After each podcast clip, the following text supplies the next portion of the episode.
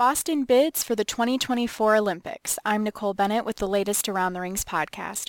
Boston is the choice of the U.S. Olympic Committee to bid for the 2024 Summer Games. Los Angeles, San Francisco, and Washington also ran. Joining me to talk about the decision followed around the world is ATR editor Ed Hula and assignment editor Ed Hula III. So a question for both of you first. Is Boston a surprise?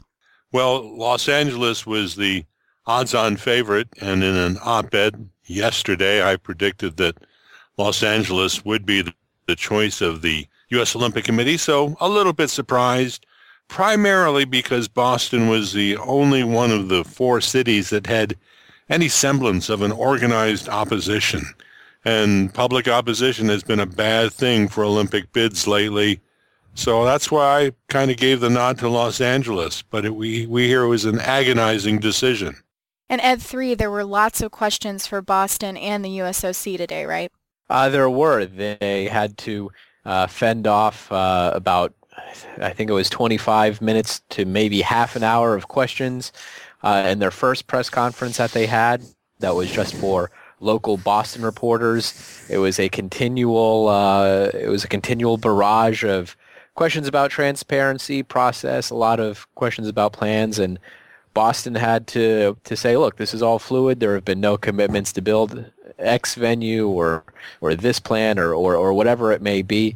Uh, but even before then, Boston was very proactive. Uh, Mayor Marty Walsh said in his opening remarks that this would be the most open and transparent process ever. Uh, he made it sound as if he wanted this to be a new paradigm for how cities build. And it was clear that the USOC, Boston, uh, the Commonwealth of Massachusetts, Boston 2024, everybody involved knew that there were a lot of critics, knew that there were a lot of questions, uh, and they they were not afraid to address them right away and be very proactive in, in trying to share all the information that they had. So all that being said, Ed, what is next for Boston? Well, they've got to put themselves together into uh, an organizing committee. Um, they've got to have a, a small staff to start coordinating the work between the private organizing committee, the city government, which is going to be closely involved in all of this. They've got to broaden their horizons beyond trying to impress the United States Olympic Committee.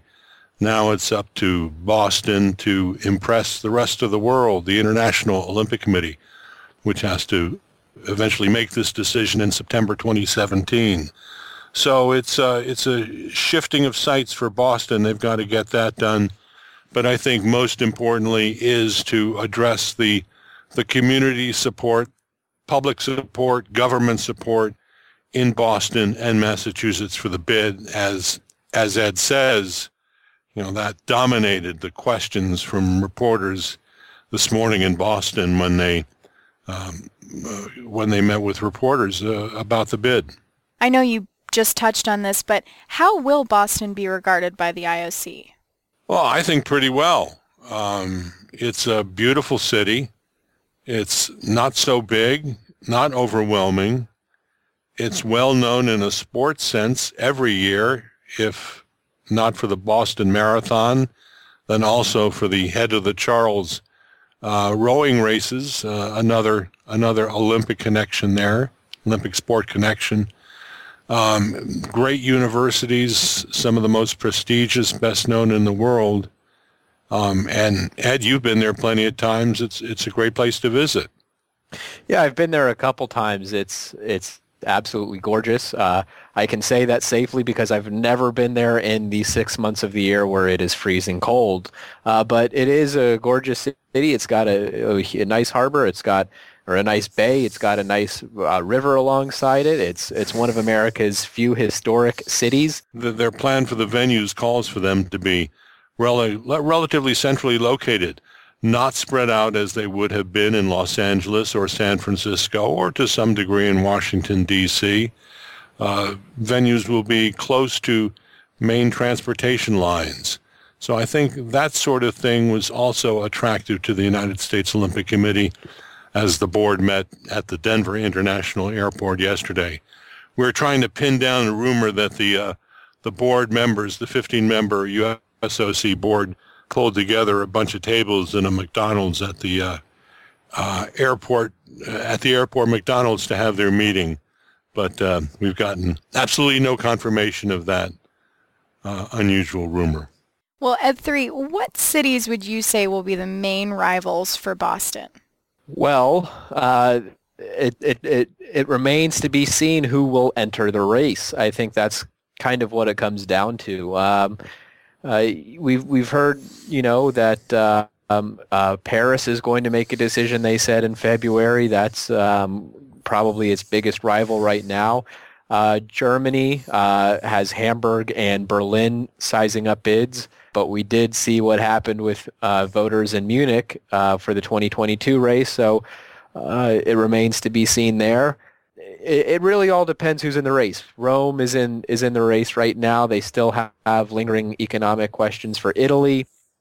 So it seems as if uh, people say that the United States is the front runner for the for the Olympics for the 2024 race, and that that very well might be the case. It might be uh, Boston's to lose. I I I'm I kind of wonder a little bit uh, the amount of public support for Boston. I wonder if it's as strong as the USOC says.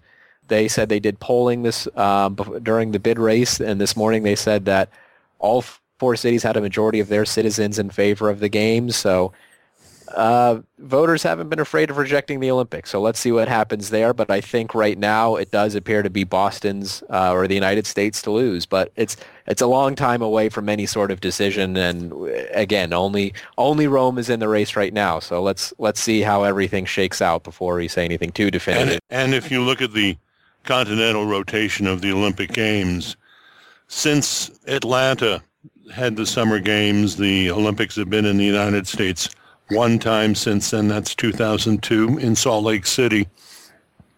Since then, four times in Europe. It'll be three times in Asia. Uh, once in North America, Vancouver in 2010.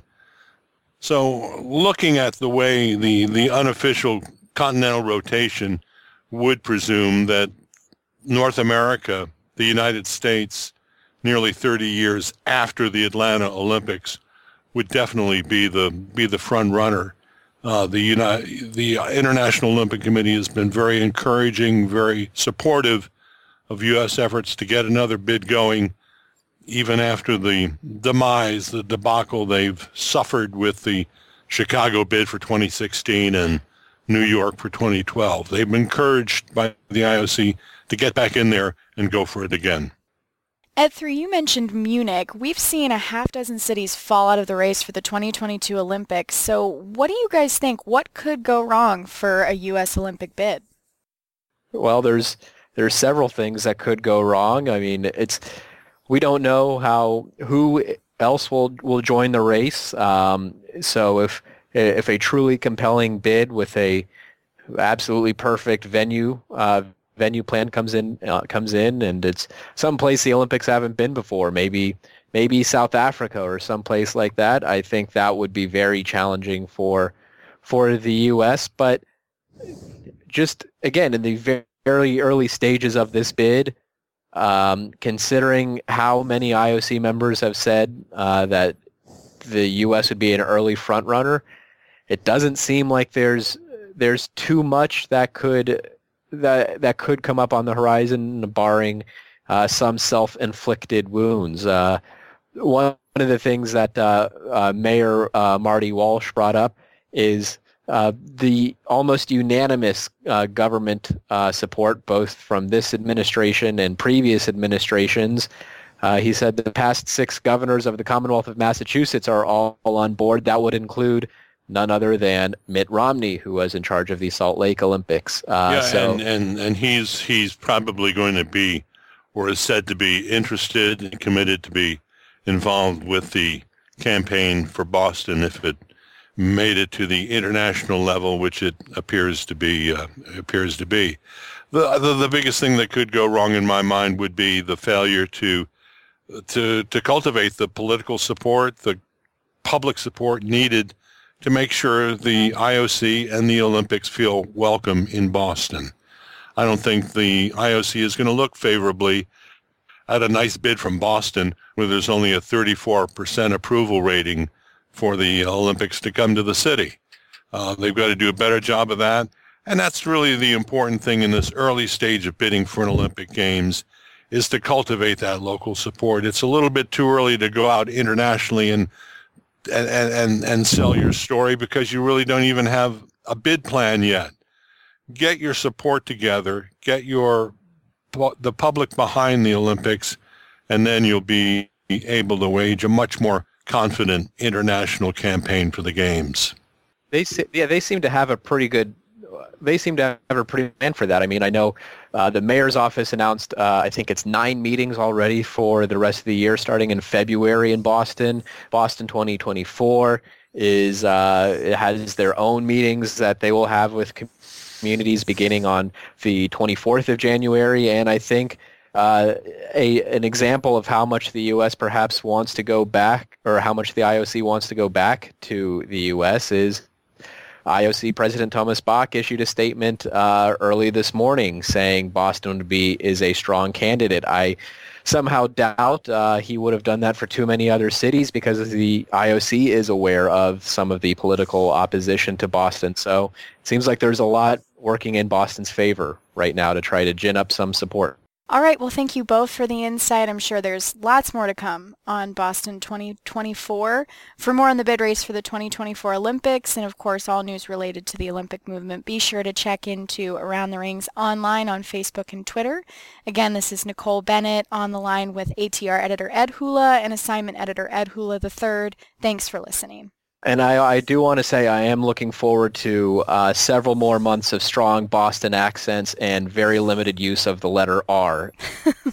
Dorchester Avenue.